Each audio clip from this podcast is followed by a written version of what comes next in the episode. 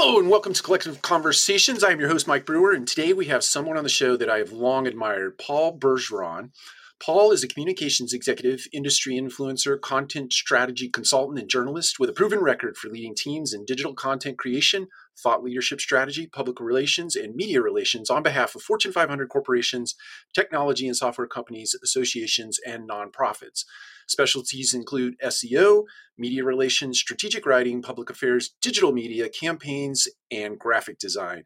He has a life experience of Gen Xer, uh, the digital experience of a millennial, and the passion uh, for innovation and difference making of Gen Z. He currently writes for Globe Street. Paul, welcome to the show. Hello, everyone. So glad to be here. Paul, did I, uh, you have, that was an awesome opening. And is there anything you would add or take away from that? Um, mostly that I've been involved in apartments for for the bulk of all this. Um, you know, the apartment industry has been very good to me, and I absolutely love it and love the people.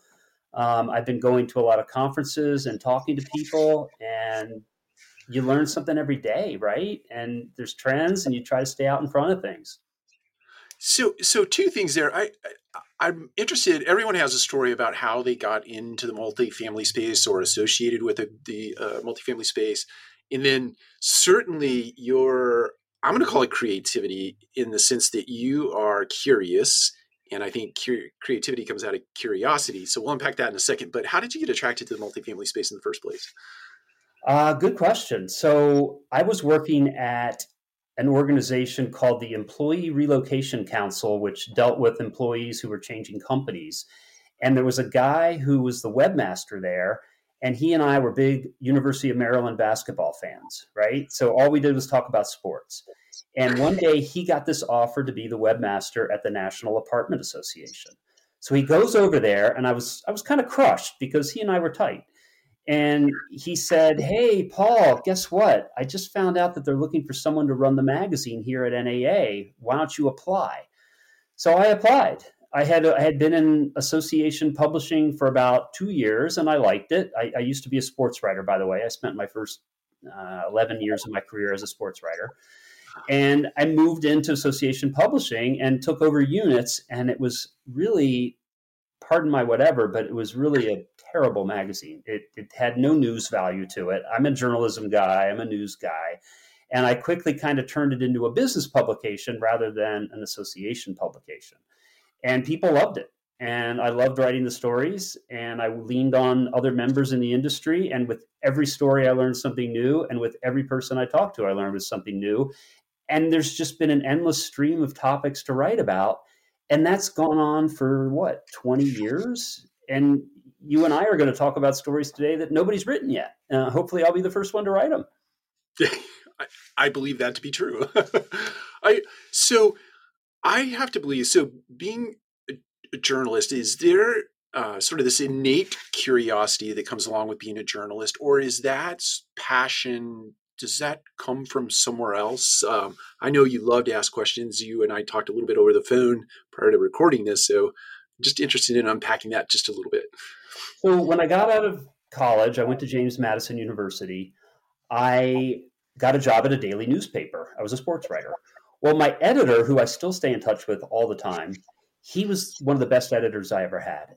And he kind of taught me what journalism really was in the sense that he would look at other publications and other reporters and other newscasters and he would critique them and say why did they do that why did they ask that question this guy's really good this guy's really bad and it gave me a different perspective on how to be a good journalist it's not so much what i'm doing but when you look at other articles that are written when you see other broadcasts that are done you ask yourself huh how did they put that together? Why did they choose those people to talk to? What research did they get or not get? And that way, I'm kind of studying my own craft as I do it myself. And I hold myself to that standard because, believe it or not, I don't want my editor ever to look back and say, oh, that guy, Paul Bergeron, he doesn't know what he's doing. That that makes sense. It, it seems to me, I something you said there that I really love, and I think we'll we'll talk about again in just a little bit, um, is being a, a practitioner.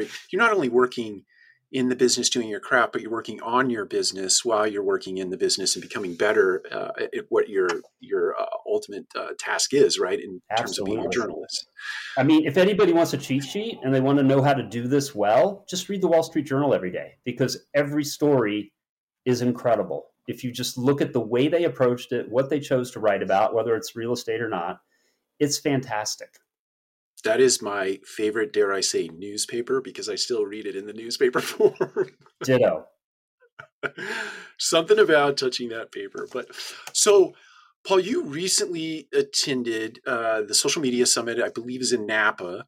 Uh, such a terrible place to have a summit. I just can't, you know, I could think of a thousand other places that are much better than that. Well, Was it just 999, but yeah.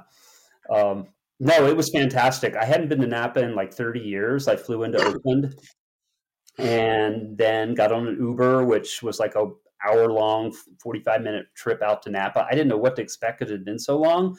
But right there in the middle of all the uh, farmland, is that the right word? The vineyards, there was this um, resort that had been built. Um, it wasn't anything too fabulously romantic or anything, but it was a nice place. But the best part about it was it was a small conference. There were probably 400 people there in our industry, many of which I knew. And it's a tight group. I mean, you know what it's like to go around to these industry conferences. Everybody knows each other, bounce That's ideas right. off each other. Everybody's friends. You, you learn a lot, you talk a lot, you have a lot of fun. So it was basically three days of that, which is what everyone told me it would be. So now I've been. I had never been before to that conference or Napa, and uh, I'd like to go back. Yeah, it's yeah, I've never actually been to that one, but the people that I talk to that have been have just glowing remarks mm-hmm. about the conference and the setting, uh, frankly. It was so, an excellent lineup. Um, here's a funny story, all right? So I don't know if anybody out there drinks craft beer. I'm a big craft beer drinker. Yep. So one of the highest rated craft beers is this thing called Pliny the Elder. And it's brewed by Russian River, which happens to be located in Northern California. So I'm talking to my friends who drink it, and they're like, "Oh my god, you have to find it. You have to see if you can get that." And I get to the place, and I first thing I do is I start calling around. Hey, do you have it? Hey, do you have it? And like I found a place that was like 12 miles away. Well, that was like a $50 Uber ride front and back. I'm like, I'm not doing that. So the first night, if anyone knows Kate Good, who is one of the apartment all stars, she comes up to me. She says, Paul, I want you to have dinner with us tonight. Perfect. So we get in an Uber, we drive to this restaurant. I I slowly open up the menu and I go down the beer list, and there is Pliny the Elder right there. I was like goosebumps, right? So I had a couple there, and they were really good. Really okay. Good. So you highly recommend? I highly recommend Pliny the Elder. I think it's got like a 4.8 rating on uh, Untappd or something. Um, really good. Really hard to find though. Oh, I love it. I'm gonna have to try it. I'm gonna have to hit up my friends in the Napa Valley. oh yeah, yeah, grab it. Excellent. Well, let's let's dive into some of the content. I know there there were a lot of very compelling conversations, um, presentations that happened over the the course of those three days, and and in no particular order. Maybe what what comes to mind most readily for you is uh, something that's happening in the multifamily space that is germane to the things that we're doing, whether it be I have to assume there's not only marketing themes here, but maybe operational themes that were present uh, in the conference as well. Yeah, yeah. You want me to go over a couple of the of the headliners? Yeah. Um, so you might know Erica Byram at apartments.com. She's our social media person. I had never really seen her speak. I've done webinars with her before and they're good, but this was taking it to another level because these were people at this conference who were high level social media marketers. And she was pulling out all these tricks and tools and all these platforms that I knew very little about. And it was fascinating. And the thing that really is the leading channel right now is short term video with TikTok. Now, all those other uh, social media channels have short form media on them. They call it something different. I, Reels is one of them. And if you really you look at any channel, and she was all about that and all about the fact that it's so authentic. So authenticity is totally winning the day in marketing right now. And she talked about apartment communities that were leaning on their staff members, most of them younger, to create their own videos and post them. And she's like, just let them do what they want to do. You will not be disappointed. And she showed some samples, and it was fantastic. It was fantastic. Um, that was one of the main things she talked about. The next person up was a woman named Delaney Duke, who I did not know her, and I can't think of the name of the, Landmark. She works for Landmark. After her presentation, people, uh, Lisa Trosien and Kate, Lisa Trosien, another apartment all star, they were coming up to me and they said, "That's our next superstar," because she's she was a young lady. I guess she was probably maybe late 20s mm-hmm. She was so fun and engaging and authentic and she was giving all these great examples of user generated content from what she was doing and her team was doing. So people were raving about that. Um, then it got kind of interesting, and you and I talked about a couple of trends. One of them was being able to link from your social media posts directly to the the viewer. Uh, is that the right word? The viewer, whoever's viewing your content, prospect to rent an apartment from that link. They were talking about how Instagram is perfect for floor plans. You post floor plans that are cool or different, or you have special on them, um, and you let people lease directly from that. And that was kind of a big deal. I don't know that people have, and people have been playing the online leasing turnkey approach for i mean you you know like the last 10 years people have been talking about how this is the thing and and it, it, it is. But this was taking that to another level i think and i think that because these social media channels are enabling people to do that with proper linkage or whatever you want to call it um, again a little bit's over my head um, it was it was interesting. I think people are going to jump on that because that's your demographic right yeah, you know, it's I I have a 16 year old daughter um, who recently attended her prom as a junior in high school, and in in shopping for prom dresses, she actually went to uh, and I'll probably misspeak as it relates to which uh, platform it was, but I'm I'm going to say it was TikTok. Maybe it was Instagram, but she would literally view these various dresses that she was interested in, and then would click and engage in commerce, right? And right, it's natural social commerce. They're calling it. Yeah, ex- exactly right. And so it seems like a natural segue that you would engage in an apartment, whether it be a floor plan and or a personality in your community, meaning a team member, and and you can actually lease an apartment that way. It's it's commerce, right? At the end of the day, leasing an apartment is commerce. it's, it's big bucks.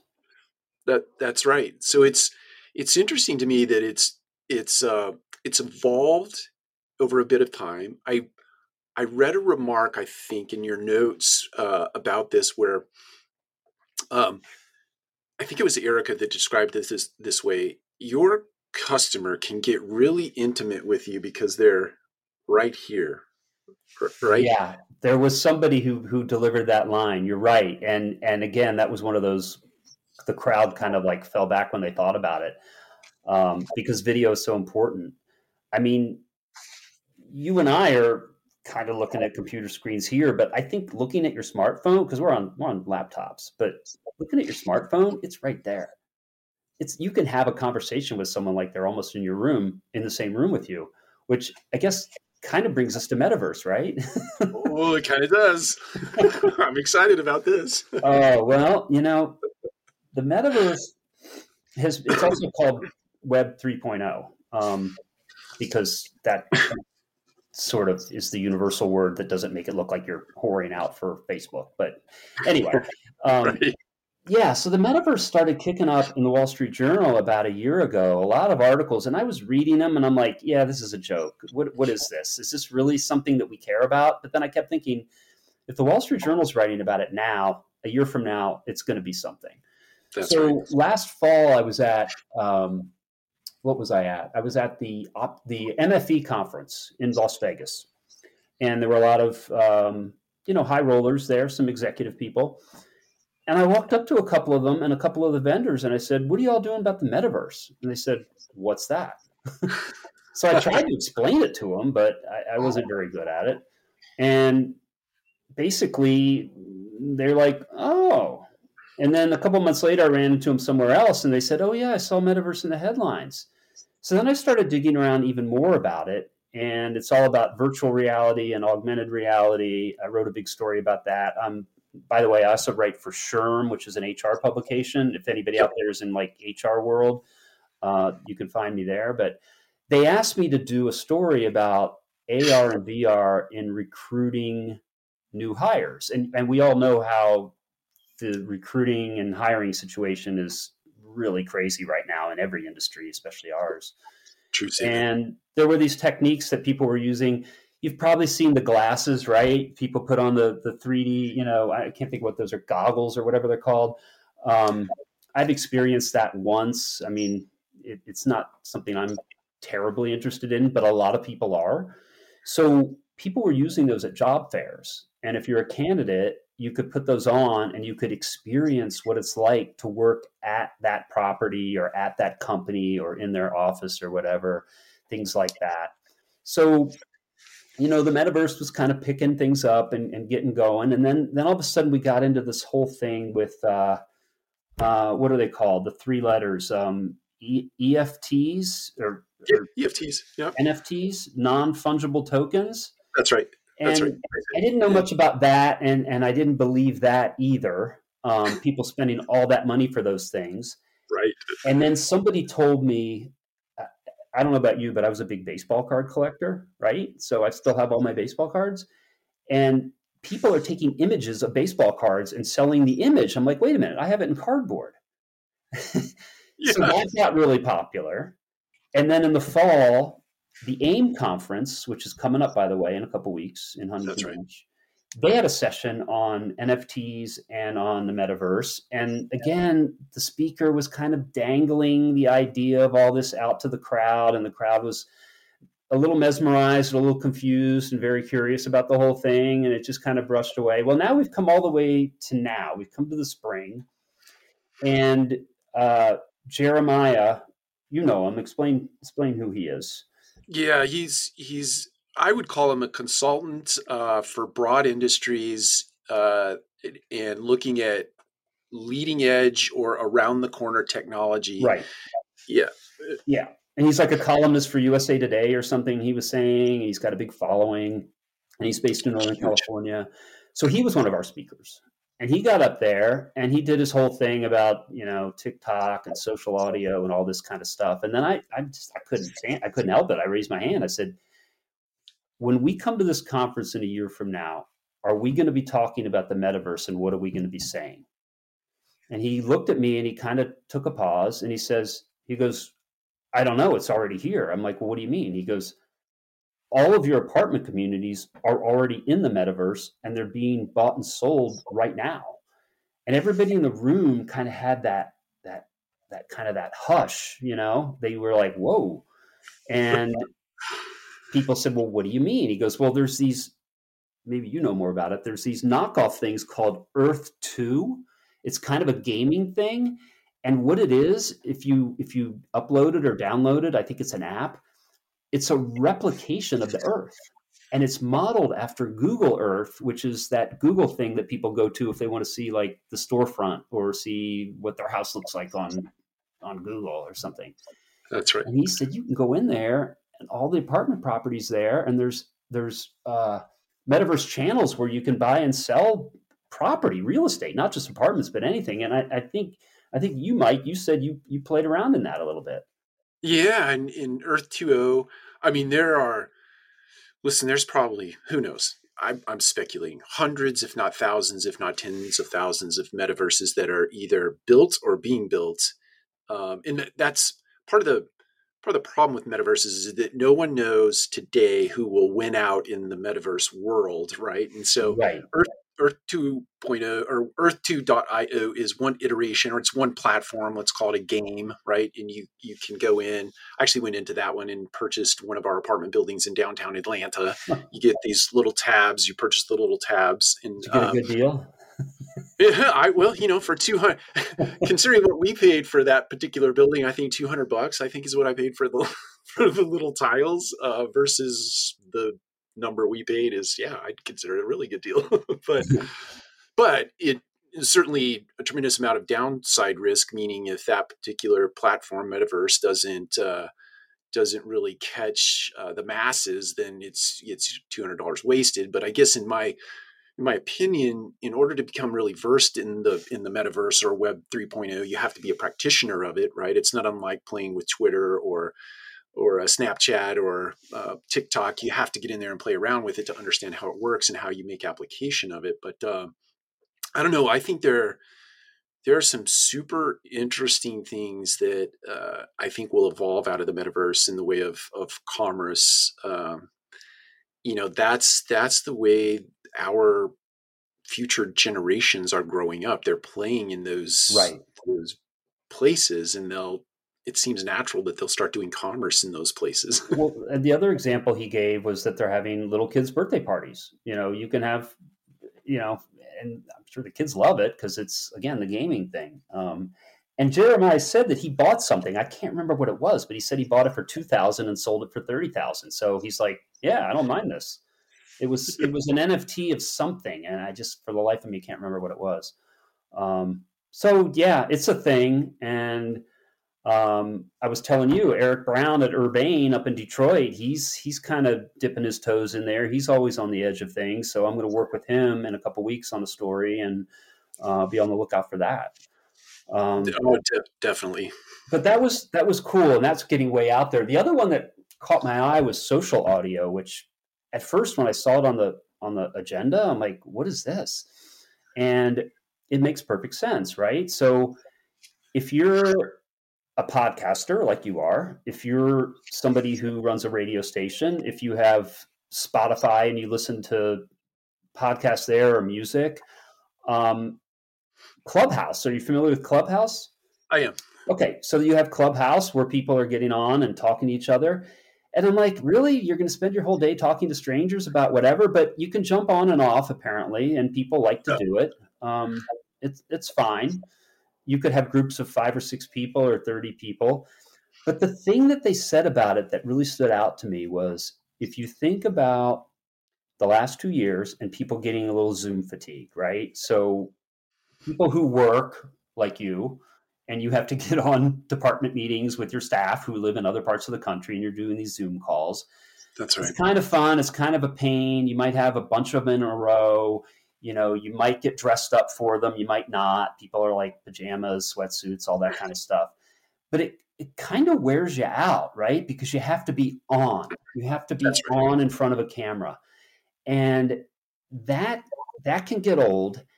But if you have social audio, it's cheaper and easier to produce and you don't really have to be on you're just talking or listening and he was talking about people walking down the street you know going for their daily walks just listening to groups of people and maybe you get something out of it maybe you contribute maybe you don't. So social audio could be a growing segment of, of social media for people who are kind of tired of the visual.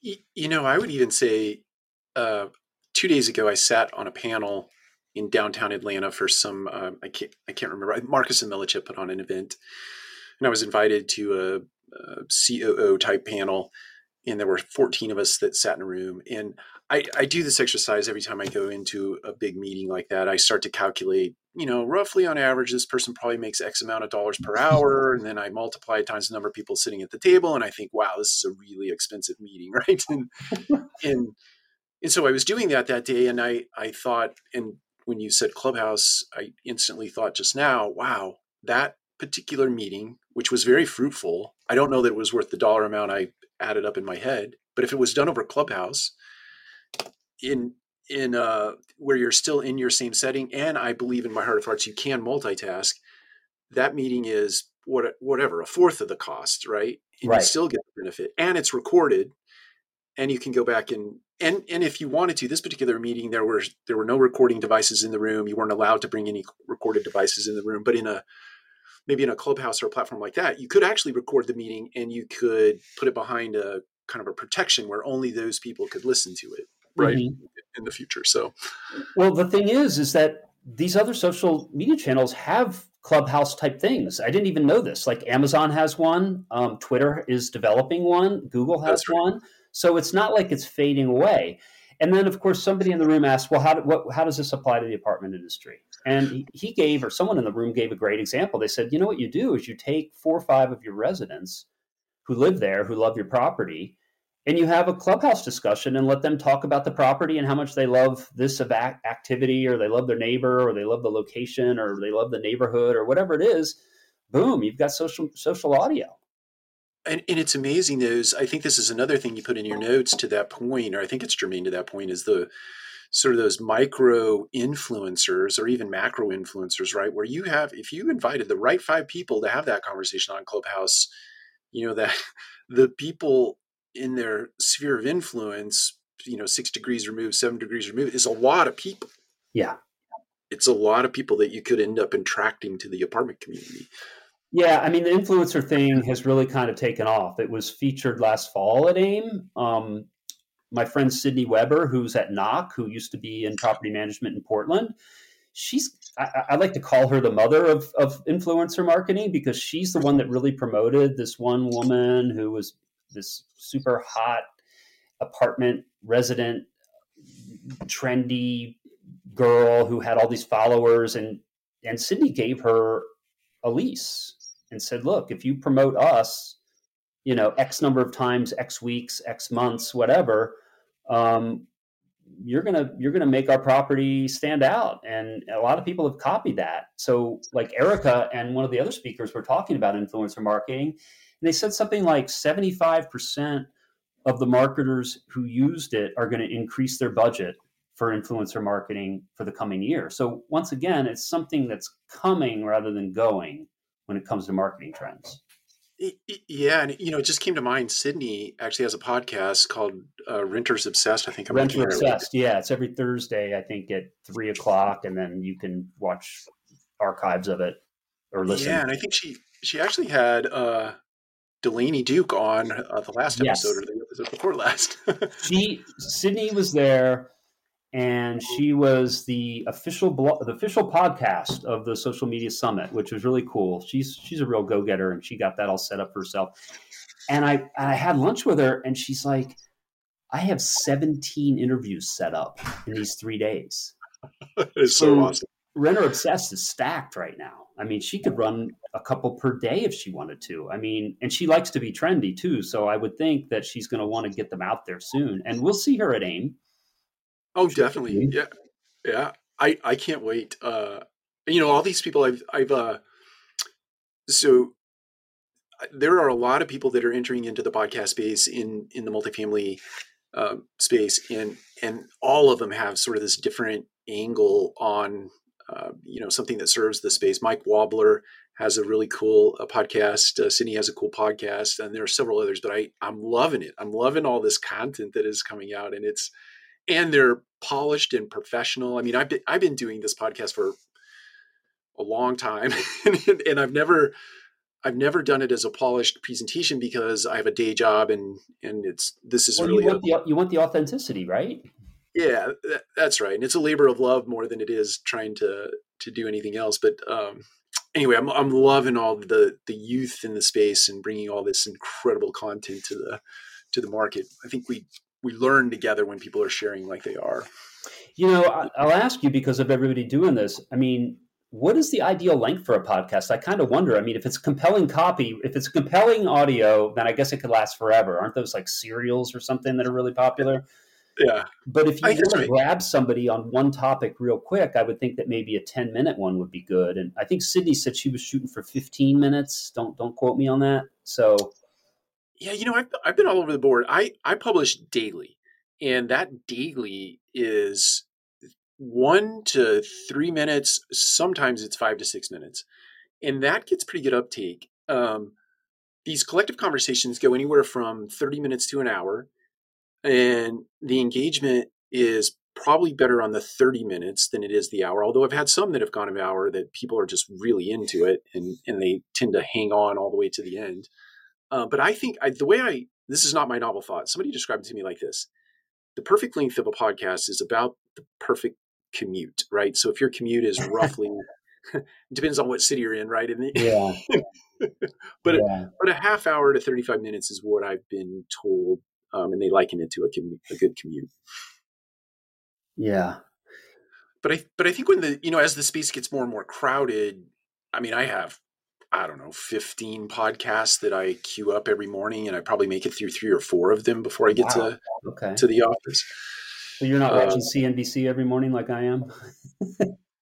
no, I'm listening. I I read the Wall Street Journal and then I listen to it. Believe it or not, I get like double entry. well, here's another topic that I've been dying to get your thoughts on, and really anybody out there, and that is, what is it like for a management person to go to a conference where there's a trade show? How do you do business with these people? Do you set up appointments ahead of time? Do you like to just sort of play it by ear? Do you eventually meet companies that you had no idea what they were, and then you run into them and try to set something up?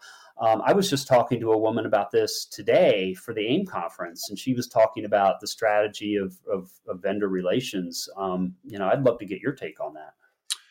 You, you know, I, I'm sure my take is not novel, but every single conference that I've ever been to, without fail, I have never ever stepped foot in the trade show ever. Wow. Okay.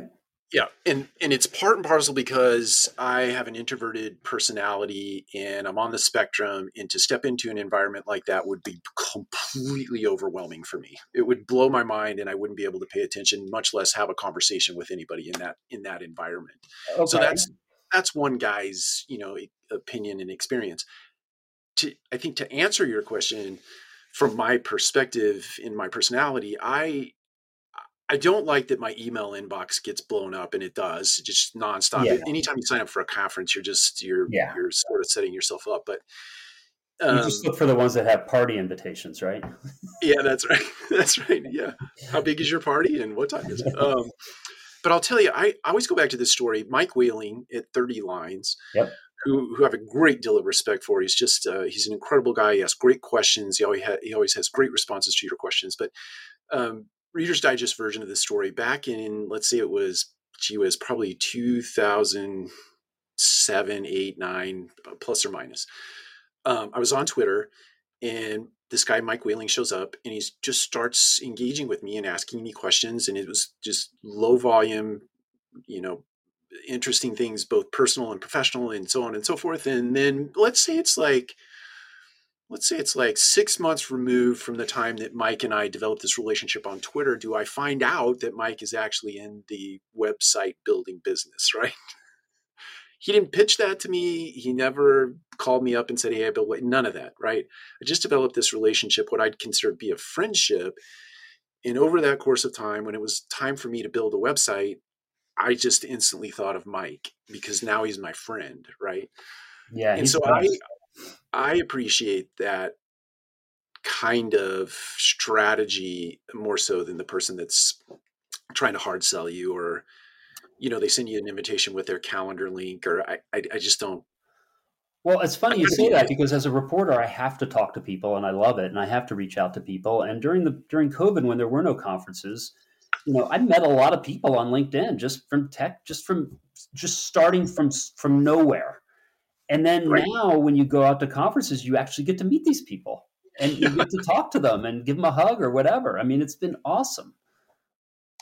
I, and I I love that. So going back to the, like who I am as a person, if I've already broken down those barriers through the avenue that you just described, when I get to a conference, I naturally migrate to those people that I feel like I already know, even if I've never met them in person. They exactly. do feel like friends. Yeah. It's a thrill. It's a thrill oh, so many. I, I, ended up meeting Mike in person. I met Kate Good in person. Lisa Trosien is I I am a super fan of Lisa Trosien and uh, met her in Las Vegas a long, long, long, long time ago. But I'll tell you a funny story about Lisa Trosien. I hope she doesn't mind me sharing this. But one night we're on Twitter. A big group of us were having a conversation, and uh, I don't I don't know how it came to be, but I said something about having a conversation with her over the telephone, and literally literally two seconds later, my phone rings and it's a Chicago number. I know she lives in Chicago. I pick up the phone and it's Lisa Trosien. And she said, "How you doing?" it just blew me away that someone like that, who I I still to this day admire, and just had the time and the wherewithal to pick up the phone and call me uh, to have a conversation. Good deal. Yeah, she was really one of the first people I met back in when I first did my magazine. She was one of the first people to submit an article to me. So I mean, we've been tight ever since. It's oh, great. Just so she's so eh, I what I love about Lisa is she's so well researched. She does her homework, and when she comes to the table with something, you you know it's steeped in good good solid research. Yeah, I mean, not to plug the social media summit again, but she's the one that she was one of several people to tell me I really had to go, and I said, "Well, why?" She says, "Because this is the one conference where I come back and my notebook is stuffed. I've got so many notes." I, I, I, well, based on your notes, I, I believe that to be. I believe yeah, that. What else do I have on there? Is there anything else I wrote down that you wanted to? Yeah, so I, I'm interested in staffing models, centralized leasing, rethinking the role of leasing, okay. rethinking the role of maintenance. Those are interesting topics. Okay, so centralized leasing is this concept that kind of got into the conversation thread a couple of years ago. People used to ask me about it all the time. I never really knew what it was or how it worked, and I thought it was just some cool phrase that sounded efficient. And then, sure enough, some software companies out there have started to develop platforms that enable these communities to do it. You, you probably know what it is. I mean, it's when you have your leasing team all together that you're serving. It's only for big companies, by the way. You if you only have two properties, it's not going to work. But sure. if you've got four or five properties in Dallas and, and somebody calls one of them and it's not a perfect fit, maybe the, the, the unit the floor plan doesn't fit or whatever, you can cross sell to another property uh, down the street, cross town, whatever. Uh, so it makes it more efficient that way. And these platforms are also being led by bots, and bots have been coming up big time in all these conferences and conversations. Um, I was on a webinar yesterday with apartments.com, and they had a woman from Kettler and a woman from uh, Wealth, Western Wealth Communities Right. And, Jennifer. You know, they're talking about, you know, we got the bots on our website and our, our team doesn't have to deal with a lot of these questions because they're pre-programmed and all this good stuff. So it's, it's a model of efficiency. So that's what centralized leasing office is. Um, so I, I wrote a few stories about that. You'd see you'd see them on my LinkedIn page, Thought Leadership Today, which is my platform for most of my content. Uh, just look up my name under under LinkedIn. Um, I was talking to a woman about hiring and training challenges and staffing models. So, do you know Dom Beveridge of 20 for 20? He used to work for uh, with Donald Davidoff. Yeah, I love Dom. Adam, he's been here on the podcast a couple of times. He's awesome. yeah, awesome. so he did this great paper. He does it every year, and it just came out. I don't know a couple weeks ago. One of his chapters is on on leasing models. So I grabbed that and I wrote a story just about that portion of it. And I reached out to a few uh, property management people, and I spoke to this woman at TriCap Residential. I think her name was Eberbach, and I can't think of her first name. Um, and she was telling me that they were they were changing their staffing model with maintenance, and I'm like, okay.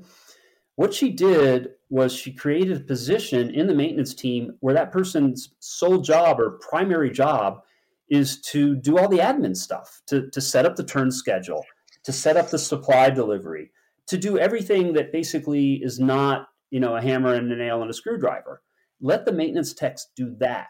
Don't put that burden on them because they've got enough to do anyway. And you want them you want them enjoying their job. You don't want to give them tasks that are going to be like, I don't want to do this, I'm leaving.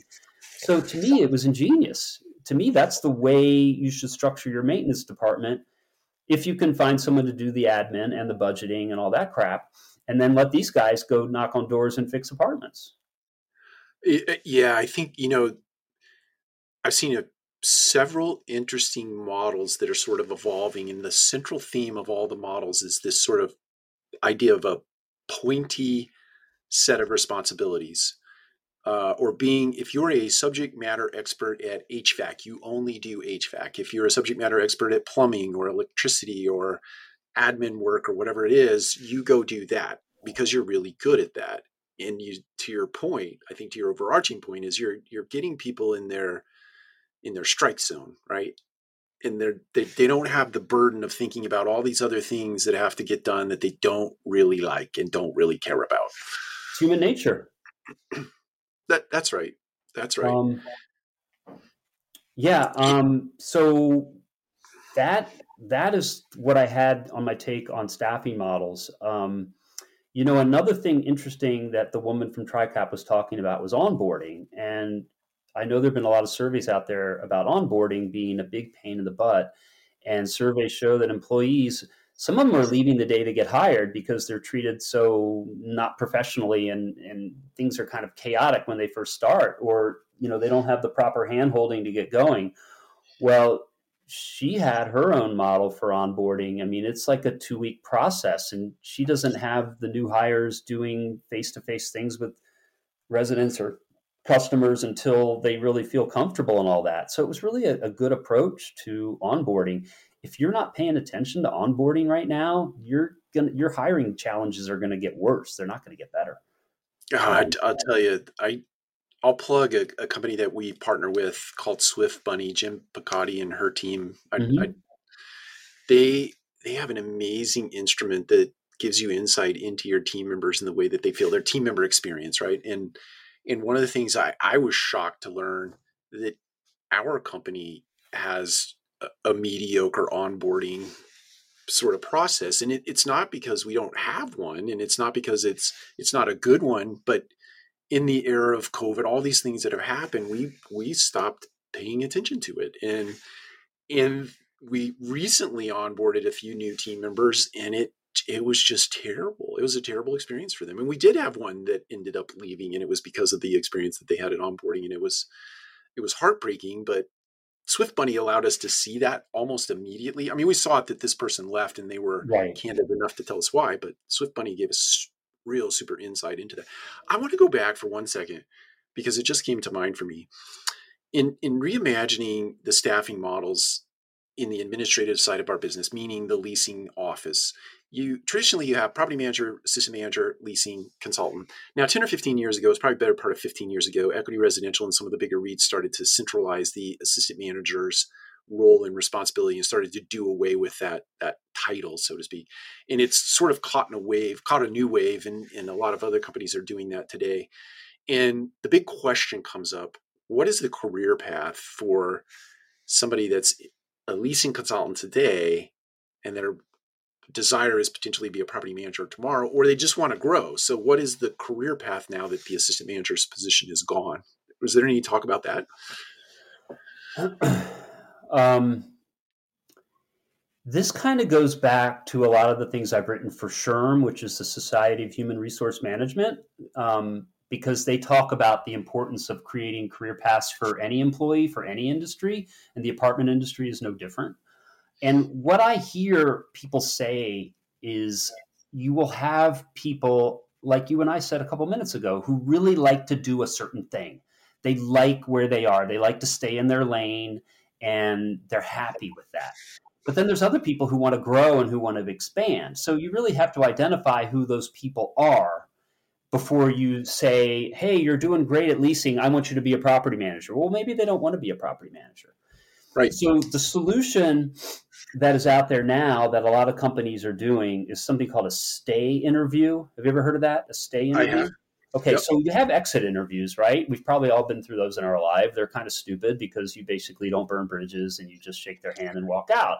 Well, a stay interview takes place uh, maybe on a monthly basis, maybe a quarterly, whatever's comfortable, where the supervisors and the team members talk about how's it going? What are you learning? What are you having trouble with?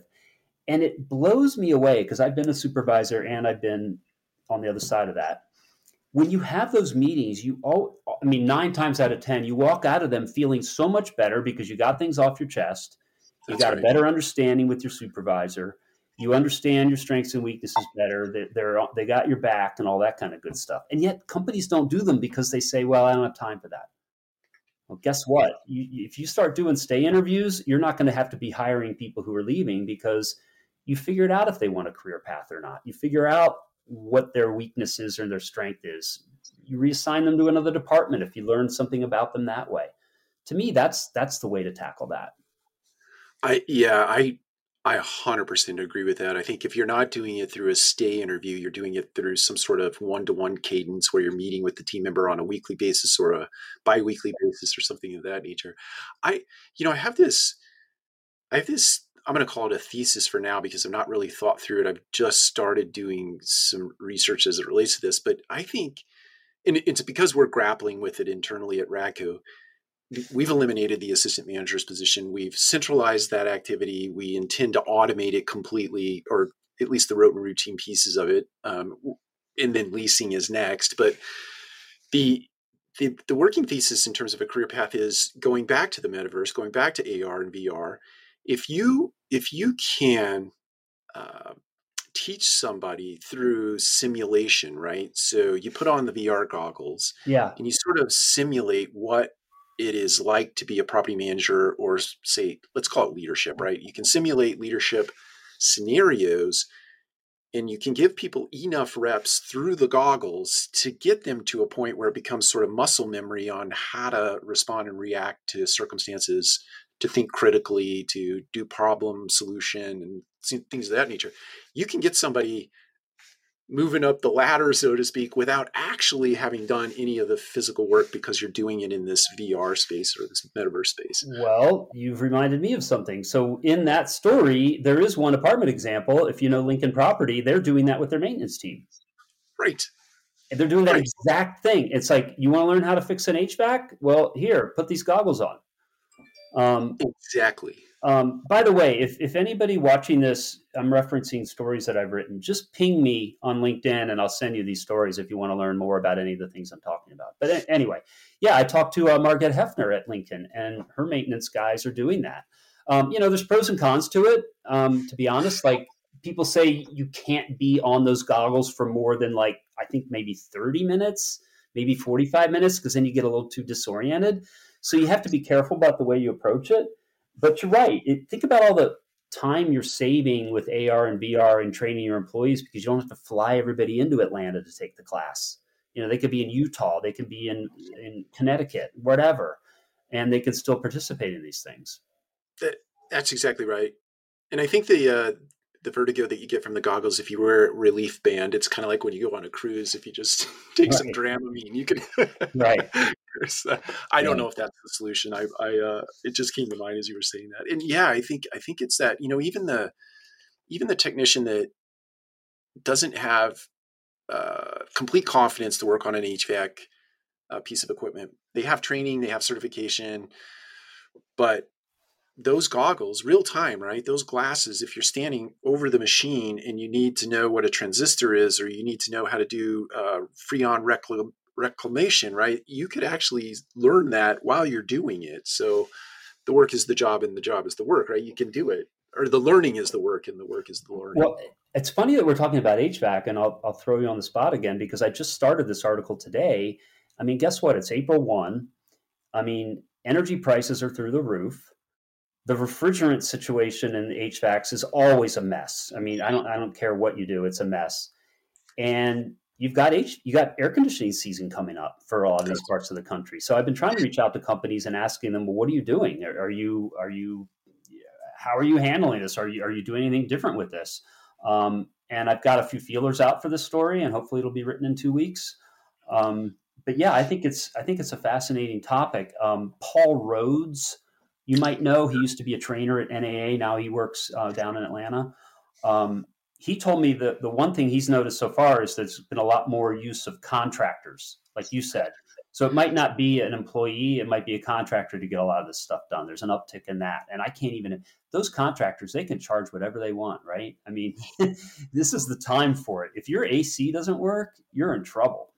Oh, it, yeah, it, it's non negotiable, right? Heat heat sorry, energy. Wi-Fi's down. yeah, exactly. Hey, I, am gonna I'm gonna refer you to someone, and um, his last name escapes me right now, but his first name is Matthew, and he works for a company called Modally. And this this might be a segue to an interesting topic. Um, would love to hear your opinion about um, IoT sensors. Uh, for leak detection and other things, but I think there's an interesting thing in, in Matthew's company. Modally is doing some super interesting work okay. in the HVAC space. So if you can imagine uh, sensors um, built into a piece of HVAC equipment. So, say it's the condensing unit that sits outside of the apartment building or on the roof or wherever they locate that thing. But the sensors in there actually detect when that particular uh, condensing unit is drawing more amperage than it should or it's laboring more than it should. And it automatically notifies a technician that something's going wrong with the mechanics, right? So the, the resident is never involved. The resident is never inconvenienced because the actual mechanic or the the condensing unit is calling the mechanic to come and work on it, right? And his company has built these sensors into the HVAC equipment that is being put out, and and then they have an interesting labor model. You you would probably love to hear about this. The labor model is such that it's kind of the Uber of labor as it relates to HVAC equipment, right? So all these people, all these HVAC laborers are curated into this big pool of HVAC workers, right? And the, the machine says, Hey, I got a problem. And all these mechanics are rated and reviewed. And so the top person is always the first person that gets called by the machine, right, to come do the labor on the machine. And then if he's not available, the next person is there who is the most highly rated, and so on and so forth. They've curated this entire thing end to end. Super fascinating, in my opinion. Oh, wow. Yeah. Send me a link on that. I'll follow up. Yeah, I'll, I'll send you his name and, and their company. And he he's such a nice guy. I met him. Uh, I met him. Uh, Best places to work, multifamily. Patrick Antrim's uh, event that he put on a couple of years ago. So I'll, I'll send mm-hmm. that over to you. But I think the point to that is, or maybe the punchline is that I think a lot of that work might get uh, farmed out, but it's going to be farmed out to a company like Modally, who's curated all of the HVAC workers in the country. yeah, I'm seeing that too. There's like staffing agencies out there that will staff your apartment community. Uh, you know, if you're in a pinch, um, or if you need somebody for temporary. Um, which to me, it's it's almost like, wow, why didn't we have this already? you know. Um, I, I think you're right. I, th- I, think there have been versions of it out there, but nobody's really sort of cracked the egg and or, or put together the perfect scenario yet. It's yeah. coming. We've trained everybody. We've got you just name what you need, and we'll send them right out. You know, like a temp agency. Um, I don't know that that would work for something like maintenance, but I don't know if it would work for leasing because you really have to have that intimacy with your community and your intimacy with people who walk through the door. You can't just you know pony up and do that um, effectively. Um, although with everybody 97% occupied, it's not that hard, right? I was talking to this woman today who works at Zumper, and she's in the editorial team, and she was talking about moving to San Francisco. She'd been moving around the country everywhere, and she found this apartment that she really thought was cool on a listing. So she showed up in San Francisco for it, and it was she called it a half a studio. It was so small. and she she went there and she's like, you know, it's just not big enough. So they said, well, we've got a slightly bigger one upstairs in this building. Do you want to check that out? What's your price point? She gave her the price point. She said, you can have it at that price point. She said, they said we're gonna we're gonna we were gonna do about you know twenty percent of cost to to do some renovations in there but she's like i'll just take it as it is right now if you give me a 20% discount. And she moved in. So i mean that's that's what leasing is right now right? I mean you don't even have to that's what that's how hot the market is don't you think? I, it's so look i'm i'm nearing 30 years in the business and i was telling somebody the other it was at that coo uh, the marcus and Millichap conference. I've never in the 30 years I've been in this business seen a market like this. It it's it's unbelievable. It it sort of screams of something's about to happen. well, I mean, 2 months ago I wrote a story about the fact that all the people that got these great rent rates from concessions a year ago were going to all be up for renewal. Mm-hmm. Don't panic because you would think you know you're paying 1800 well now you're paying 2600 they're all going to they're all going to leave well, guess what? There's nowhere to go because it's market no. rate rent. It's going to be 26 down the block too. Why do you want to move? and you can't even move to a house because you know this built built for rent or you know sort of people buying up whole communities you, you can't it's yeah uh, that's, that's a big deal we there's got to be a yeah. conference for that pretty soon i'm sure there is but uh yeah oh yeah i'm sure uh, steve lefkowitz is dreaming up a conference for that for that. Well, he had the one on flexible living that right. ended up getting canceled at the last minute that I was actually assigned to go report on. I was kind of bummed. Um, but yeah, it is it is definitely a market for those types of things. Um, oh no, no doubt. Maybe yeah. I need to maybe I need to create a magazine for it. it's not going away. It's here to stay. So right. you'd, you'd have readers, right? Right out of the box. Well, I um, listen, we're coming up on an hour, and I could probably go another two or three hours doing this, talking to you.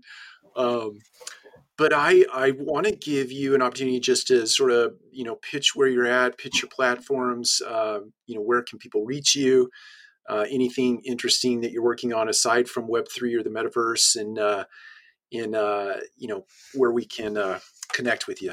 Yeah. Okay. So it's Thought Leadership Today. It's on LinkedIn. Look my name up. I've mentioned that a few times. Um, most of my stories get posted there, but not all. I write for Globe Street. So if you are into commercial real estate, um, check that out. And don't be intimidated because when you go there for the first time and click on a story, it makes it look like you need to sign up, and you do need to sign up, but doesn't cost anything. All you have to do is put in your name and email address, and you're going to get all my stories and everybody else's about every facet of commercial real estate. Um, if you want to hire me to do anything, I've been blogging and writing for many, many of the vendors out there. Some of it you'll see my name on it, some of it you won't. But if you're a, an industry supplier out there and you want your story told by me through your clients rather than through your sales team, um, I always think that quoting clients and having them tell the story is the best way to go about it. So I can help you with that. Um, if you are speaking at a conference and you're a vendor or whoever you are, chances are I'll be there. If you want me to write a recap of your session so that you can use it on your own social media, I do a lot of that. Um, I will be at AIM. I will be at TAA for the first time. Uh, I will be at the ULI conference in San Diego, and of course, I'll be at uh, Apartmentalize, which is in June in San Diego. So, if anyone out there needs any help with anything, um, geez, another one of my clients is Domuso. I'm working on something for them. If you know anything about payment, um. I've done I've done some things with uh, with Resman, with Knock, with Appfolio, with uh, God, I could go on and on. Leasehawk. Um, anybody out there need any help with with editorial? Please uh, reach out to me. Yeah, I, I will tell you, I, I would endorse Paul all day long. I've been reading things all the way back to the, the early innings of the NAA publication after it became a business publication. So I, uh, I'm I'm always uh, I've always ad- admired your work, and I mean that I've never. It was interesting to me. I reached out to you the other day just uh, because I saw. I think uh, you've been interviewed. Um, you've been interviewed recently for oh, oh Paul Marx's Multifamily Paul Matters yeah, multifamily matters. You've been interviewed, and I thought I'm just going to reach out to him and see if he would be interested in coming on the podcast. So, oh, I, I love to talk shop anytime. Definitely. So I'd endorse Paul. We're going to link up all of his information in our show notes. So that anybody wants to reach out to him, definitely do that. Uh, Paul, this has been wonderful. Thank you very much for taking the time to do it. Yeah. Happy Friday to everyone. And uh, we'll see you on the conference tour, right? That's right. Take care, everyone. We will see you next time on a collective conversation. Bye now.